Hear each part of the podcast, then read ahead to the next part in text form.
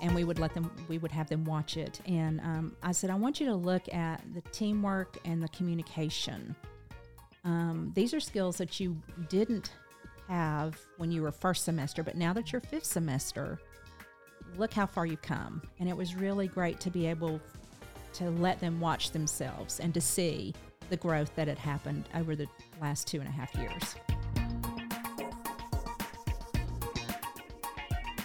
Hi, I'm Kimberly McCorkle, Provost and Senior Vice President for Academics at East Tennessee State University. From the moment I arrived on this campus, I have been inspired by our faculty, their passion for what they do, their belief in the power of higher education, and the way they are transforming the lives of their students. This podcast is dedicated to them, our incredible faculty at ETSU. Hear their stories as they tell us why I teach. In this episode, we will talk with Rhonda Brodrick, an award winning faculty member from the ETSU College of Nursing, and hear what it has been like teaching nursing students while working in the intensive care unit during COVID. Enjoy the show. Professor Brodrick, welcome, and thank you for joining us today. A question that I always ask nursing faculty members When did you first know that you wanted to be a nurse? Well, first, thank you for having me. You know, that's an interesting question. Um, my my project this summer, um, it what is that um, I'm cleaning out drawers and doing all that accumulation stuff, and so I actually ran across um, a paper that I had done in elementary school, and apparently it was a paper about two career choices, and so I had written about a registered nurse and um, mortuary science. So um, it apparently was on my radar very early in life. Uh, I guess I'm a little thankful that I went the nursing route rather than the mortuary science route. Um, not that there's anything wrong with mortuary science, but um, my family's full of nurses and um, teachers. So um, I had an aunt um, who meant the world to me, um, and uh, she inspired me. she and her friend inspired me to to be a nurse. So I think from a very early age, um, nursing was where I was destined to be. I love it. And you were inspired to be a nurse. I start this podcast with the same question for every guest. Take me back to your first day of teaching at ETSU as a faculty member. Looking back on that day, what is one piece of advice that you would have given yourself? Oh, I was I was so nervous. Um, I think my piece of advice would have been just to relax. Um, I, I, think my biggest fear was that somebody would ask a question that I wouldn't know the answer to. And uh, I've learned over the years that it's okay to say, I don't know. Um, as I tell my students, um, the way you say, I don't know, is key. Um, there's a way that you can say, I don't know, which means I don't know and I don't care to find out. Um, and then there's a way that you can say, I don't know, and it means I don't know, but let me see if I can find the answer for you. So, um, you know, learning to learning it was okay to say I don't know was is, has been a good thing. It's great advice. So tell me about the courses courses that you teach at ETSU, and when did you first join the faculty? Uh, I joined the faculty in the early 1990s. Um, I, I, taught here for about five years. Then I left. Uh, I went back into practice for five years. Um, my coworkers at the time called it my sabbatical. Uh, then I came back, and I have been back since. Um, in most semesters, I, I, guess when I first started teaching, I taught um, more at the foundations level. They're, they're early semesters in the program. My background is med surg, um, and so I tell the students I'm great if it's adult medical issues. I'm not really great if it's women in labor uh, and kids in the hospital. But um, I tend to teach early in the program, and then uh, in the last several years, I have taught their final clinical experience. So early in the program, I teach dosage calculations, which is where the students learn to calculate medication doses um, for um, all types of medicine that they'll administer.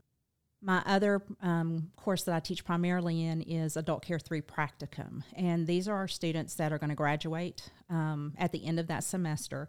And so we're usually on the high acuity um, med units over at the hospitals.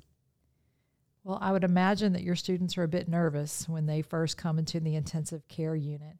How do you navigate helping ease their anxieties, but at the same time reminding them of the seriousness of the important work that's done in the critical care unit?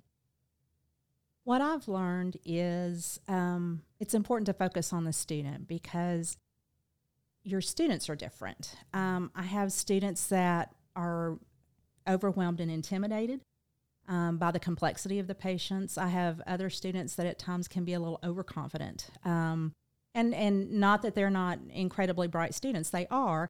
Um, they oftentimes have teched um, and done uh, and had jobs in ICU, and they've seen so much, which is great in terms of experience. There's still a lot they have to learn. So when I approach the students, um, I try to look at where they are and, and to get a grasp. The first couple weeks of any clinical is trying to figure out where they are um, in terms of what they know. And then looking at where are you now and what can I do to help you level up to wherever you need to get to. Um, so, for the students that maybe are overwhelmed and intimidated, it's taking some of that pressure off in terms of there's no way you're going to figure all this out in one or two days on this unit. Uh, it takes years for these nurses to um, get this level of expertise. So, let's see what we can get out of today. Um, if we learn a few things today, we can come back next week and, and learn a few more things. For the student that is overconfident, sometimes it's asking questions that um, they may not know the answer to um, and um, helping them see that there, is, there are more things to learn. There's always something to learn. It's always interesting to me uh, when a student says they're bored in clinical uh, because there's just there's always something to learn. Uh, even having been a nurse over 30 years, when I go in with for any clinical, I'm still learning something new. Um, there's new medications, there's new technology, um, and even people skills in terms of communication, in terms of management and leadership. I just can't imagine being bored um, on the unit. Tell us, what is a typical day like for students in a nursing clinical? I hear that your day starts most days before 8 a.m. Way before 8 a.m. um, shift our, our students when they go to clinical they do um, in most cases they do a full shift just like what the nurses do so shift change for most of our hospitals in this area is at 6.30 in the morning so, usually we want to have a little bit of time with the student before we get them up to the units, uh, but it's also important to get them to the unit before the nurse receives report. Um, it's professional courtesy in terms of it's it's hard for the nurses to get report and then to have to go back and try to catch a student up. So uh, the students are usually there somewhere around six in the morning. For faculty, we are usually there around five thirty in the morning. Um, so those are very early mornings on our, you know, on our days. We go at five thirty to go to the units to uh, see what's going on in the units to make sure that things are appropriate for a student to be there um, on the unit and that type of stuff. So our students come at six thirty. They receive report with their nurses, and then it really depends on the day. Um, they um, usually are um, directed to work with certain patients on that unit. So it there's tremendous variety in terms of um, what they may encounter during the day, and I think that's what makes um, teaching um, challenging. I guess is the word um, because you don't know when you go in in the morning what you're going to have in terms of that patient combination. Uh, so it's a lot of you thinking on your feet in terms of what the students are doing, and then in terms of helping your students um, work with those patients. What has it been like working in the critical care unit during the pandemic? Hard. Yeah. I think that yeah. it's just hard. Um, the patients are are so have when we were at the height of COVID, the patients were so sick. Um, and it was it was interesting in that it wasn't always you had elderly patients that you would expect to be very sick with COVID that did fine. Yeah. You had patients that were very young that you would have expected not to have a problem, and they didn't do as well. Um, the patients that were in the intensive in the COVID intensive care units were really, really tremendously sick. And I'm sure probably most people have seen those pictures in the news or in the magazines where, you know, you've got, you know, six or eight IV pumps outside the room and, and the nurses are all garbed out. And, and we had that here. So you have been teaching at ETSU for over two decades. How has the way you teach changed, but what's remained the same? I think the methods of teaching have changed. Um, I did undergraduate here at ETSU, so I'm an ETSU um, ETSU nurse. Um, but I did my graduate work when I was doing my graduate work. Word processors had just come on the scene, um, so there were no handheld devices, and there was very little technology. So um, I always tell the students I'm PT pre technology, so you have to be patient with me because it takes me time to get there um, I, I, jo- I, I, joke with them. I say, okay, I've already been through like, you know, um, 78s and 35s and all the LPs. And then we went to 8-track and then we went to cassette and, you know, and, and we've done CDs and we're doing DVDs. And so um, I'm, the technology is just amazing. It's amazing in the sense that the students have access. They have so much at their fingertips now. Right. Um, and it's, it's so much easier to get to.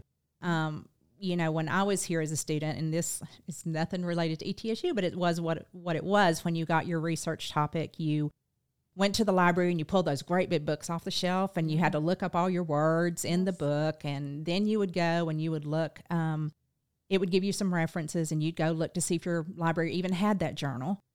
Um, and you prayed the whole time, oh please, oh please, let them have the journal. And then you would go to the stacks um, and get the journal only to find that somebody had torn those pages out of your journal. So right.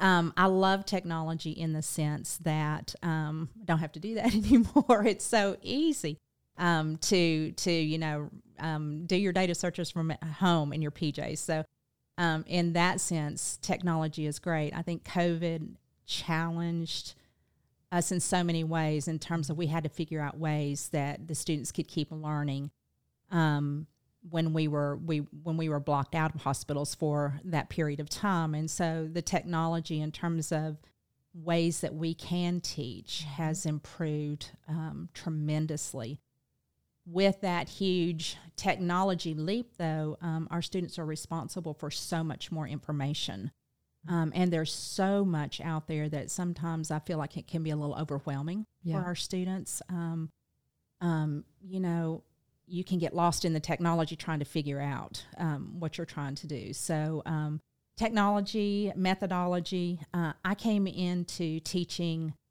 with practice. I, I, had a lot of nursing practice. I didn't have any. I hadn't had any background in nursing education. So I've learned uh, a lot by trial and error, by making mistakes and having, um, and some successes. Um, through the years to learn really how to be a teacher. Um, I am eternally thankful for um, the nurses that mentored me in the hospital um, and that mentored me when I came here. Um, they were phenomenal, and they really, it was such a blessing to have that person that you could go to and say, I have no idea what to do with this. Um, and, and you got, you know, you had somebody that really gave you good advice. Right um, what hasn't changed um, for me is the motivation to teach, um, and and and my heart's the same in that I really want my students to be successful. Um, it's so important to me not that they just graduate, but they graduate um, at a level where they can be successful. Um, something I'll never forget in graduate school um, was one of the professors was talking to the class, um, to our class of students, and the student and the professor, professor said to us um, that we were like 10th or 12th priority on his list. Oh. And having been in academia now, I I guess I understand it a little bit better because at this institution, I'm sure he had to generate a lot of scholarly activity and, and all of that stuff. But he basically said his research, his scholarship, and all of that came ahead of his teaching responsibility. And I remember sitting there thinking, man, I paid a lot of money to come to this school to be 10th or 12th priority on somebody's list. And I never wanted my students to feel that way. Um, you know, I really try to show up um, and give them 100% so that they know that they're high on my priority list. I care. I, I mean, you know, if I'm not doing something well, I want to know if there is something I'm doing. Uh, sometimes you think you know what works as a faculty member, but you know, sometimes what you think's working is actually not what is most beneficial for your students. So when they take the time to give me that feedback, it really means a lot. Tell us a bit about how you use simulations in teaching. I'm glad you brought that up because I you asked um, how methodology had changed, and simulation is uh, a great new type of technology that we're able to use with the students. Um, we used Building 60, um, Bishop Hall, to do some simulation uh, with our, our fifth semester students that were getting ready to graduate. And unfortunately, with COVID, um, the spacing guidelines and that kind of stopped our simulation process for a while. But the students really enjoyed simulation. Um, before COVID, we were doing in in my clinical, we were doing six different simulations with the students, and so um, it was really interesting to have them um, in the sim lab and to be able to set up experiences and to take the pressure off of them being with a real patient but at the same time to explore um, and have to think through um, what would I do if this happened? How can I put this these pieces of information together to understand what's going uh, what's happening with my patient and how do I make appropriate decisions? And there's there was so much variety in what we were able to do. Um, we could do anything from um, re- skills refresher, um, which never hurts uh, for nurses. Uh, even practicing nurses have to go back and do skills fairs uh, to make sure that they stay competent in their skills. But it also gave us an opportunity to um, provide patient scenarios that they may not necessarily see. We had patient scenarios related to um, burn patient. Um, we um, had patients that were having cardiac issues, and it allowed us to show the students um, what they might see uh, if they need what they might have to do in terms of how to manipulate the monitors if they were um, needed to cardio cardiovert a patient or if they needed to um, attach a patient to a pacemaker, a temporary pacemaker. One of the um, couple of them that the students really appreciated, uh, we did um, mock code blue, uh, and which we would, you know, basically call the code. We would have the students come in and the students would run the code. And they really came to appreciate how difficult it is to um, do CPR for two minutes straight wow. before you can change off. Um, we also, um, in that scenario, would take them through. Um, our codes weren't always successful, mm-hmm. and um, we would walk them through. We would we would if we could, we would have a family, uh, someone acting as the family member at the bedside, and and we would bring the family member to the bedside, and the students would we would continue until the students had to address with the family member that they had done everything that they knew to do, and it hadn't been successful. We also mm-hmm. did uh, a disaster drill. Uh, where um, ETSU had been hit by a tornado, uh, and we basically had um, a group of students come in and triage. Do the first set of triage. So um, it's from a faculty perspective, it's fun. You get to be creative. Um, from the student side of it, though, they really um, liked um, the ability to be able to think through issues and problems um, and have that time that you don't always get at the bedside, um, but and to figure out what was going on with the patient and and then that sense of accomplishment when they did figure out um, and they they knew what to do and they made appropriate decisions. That was a real confidence booster for them. And one of the things that I like about simulation as a teaching method is that it allows students the opportunity to get immediate feedback to sort yes. of review how they acted and then to have feedback from the faculty member. Yes. Now the challenge for that from a faculty side is in simulation, uh, they always tell you whatever amount of time you spend in simulation, you spend double that amount of time in debriefing. Yeah. Uh, and the hard thing for faculty is is learning to keep your mouth closed. you, know, you have to. You really want to if you're talking and debriefing, it's you're not debriefing. You're not giving them the chance. So, um, learning uh, how to get them to do the talking, to get them to do the thinking. Mm-hmm. Um, you know, um, and in the code sim, what was re- I, I always enjoyed that debriefing because what was I would always ask them at the the end if you if we had given you this scenario your first semester in nursing school mm-hmm. would you what would you have done and and you know a lot of the students would say i would have just cried or i would have quit um, just quit and never come back and uh, and i said so you know the purpose of this isn't to win the code blue award um, we are not you know you don't win the code blue award until you've done you know 100 codes we're not there but I want you to look at the at yourselves on the screen because we would we would video it. Uh, mm-hmm. Uh, we didn't tell them we were videoing it, but we would, and we would let them we would have them watch it. And um, I said, I want you to look at the teamwork and the communication.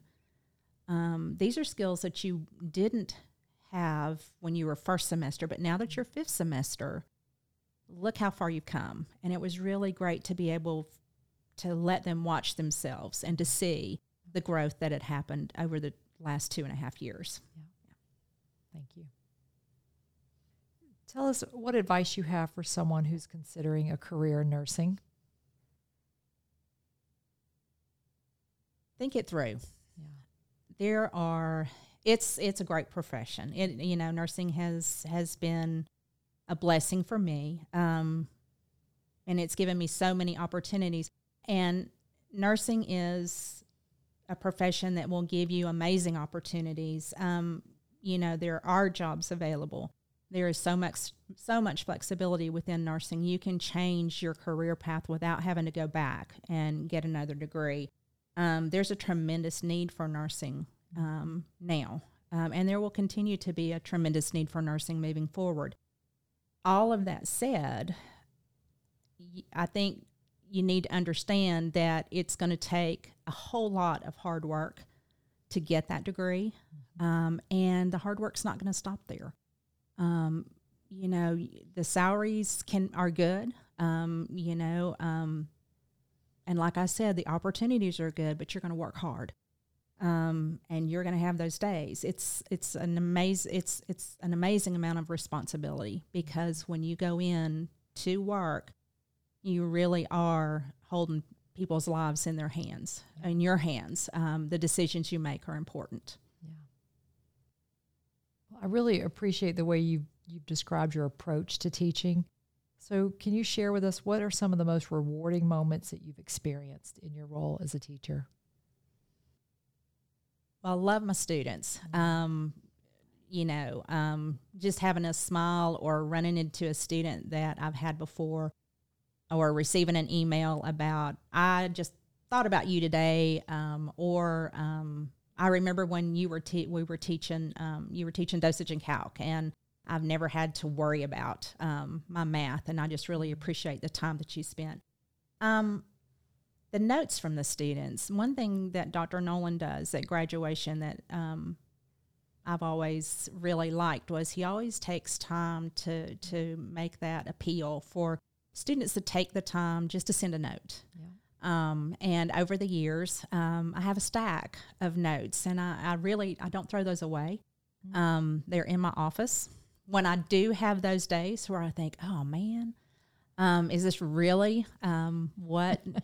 It's just been one of those days, but um, you know, I'll pull those cards out and look to see, you know, to read those notes to remember why I do what I do. But uh, I think the other um, thing that meant a whole lot to me was I graduated from ETSU on ETSU's 75th anniversary year.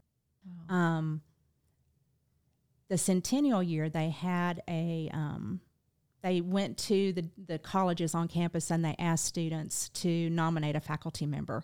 Um, and I can't remember if they called it like, um, anyway, it was a way for the students to recognize a faculty that had meant something. And I, um, I got that award for the College of Nursing, um, but I got it on the 100th anniversary. And so it was kind of neat to look at from, you know, in 25 years, um, I had actually come back to my school and you know, was making a difference. And that meant a lot. So meaningful. Congratulations. Yeah. Thank you. So, the last question I like to ask every guest is What impact do you hope your students will make on the world? That's such a hard question. Um, there's so much. Um, there's there are so many opportunities for nurses to make a difference, whether it's at the patient, with the patient at the bedside, um, within a facility. Um, you know, our students are incredibly talented. Um, the profession itself, our students are so different. When I look back over the last 30 years, the nursing profession, I don't think I could have envisioned the nursing profession being the way it is today. Um, and it, I think for the students, one, one way I, I one thing I say to them is um, in terms of technology because now we have students that have grown up with technology and I'm, I'm kind of excited to see where these students will take technology. Mm-hmm. Maybe it'll become more intuitive um, in terms of working with patients at the bedside and less of a distraction. I think there's a lot of potential there. Um, but for me, our students have so much potential to me, whatever they choose to do. And they're all different and they're all going to have different strengths. Um, but whatever they choose to do, um, I just want them to do their best and I want them to do it with integrity to be willing to make those hard decisions, um, you know, to stand up when everybody else is backing down. Um, but if they're, you know, if they do that, they will make change and they'll make positive change. Thank you, Rhonda. It has been a pleasure having you, and I thank you for all you do for our students and for our healthcare system. You have truly made a difference at ETSU. You've positively impacted your students, and we're so fortunate to have you on our faculty. Thanks for listening to Why I Teach. For more information on Professor Brodrick or this podcast series, visit the ETSU Provost website at etsu.edu/provost. You can follow me on Twitter at ETSU Provost. And if you enjoyed this episode, please take a moment to like and subscribe to Why I Teach wherever you listen to your podcasts.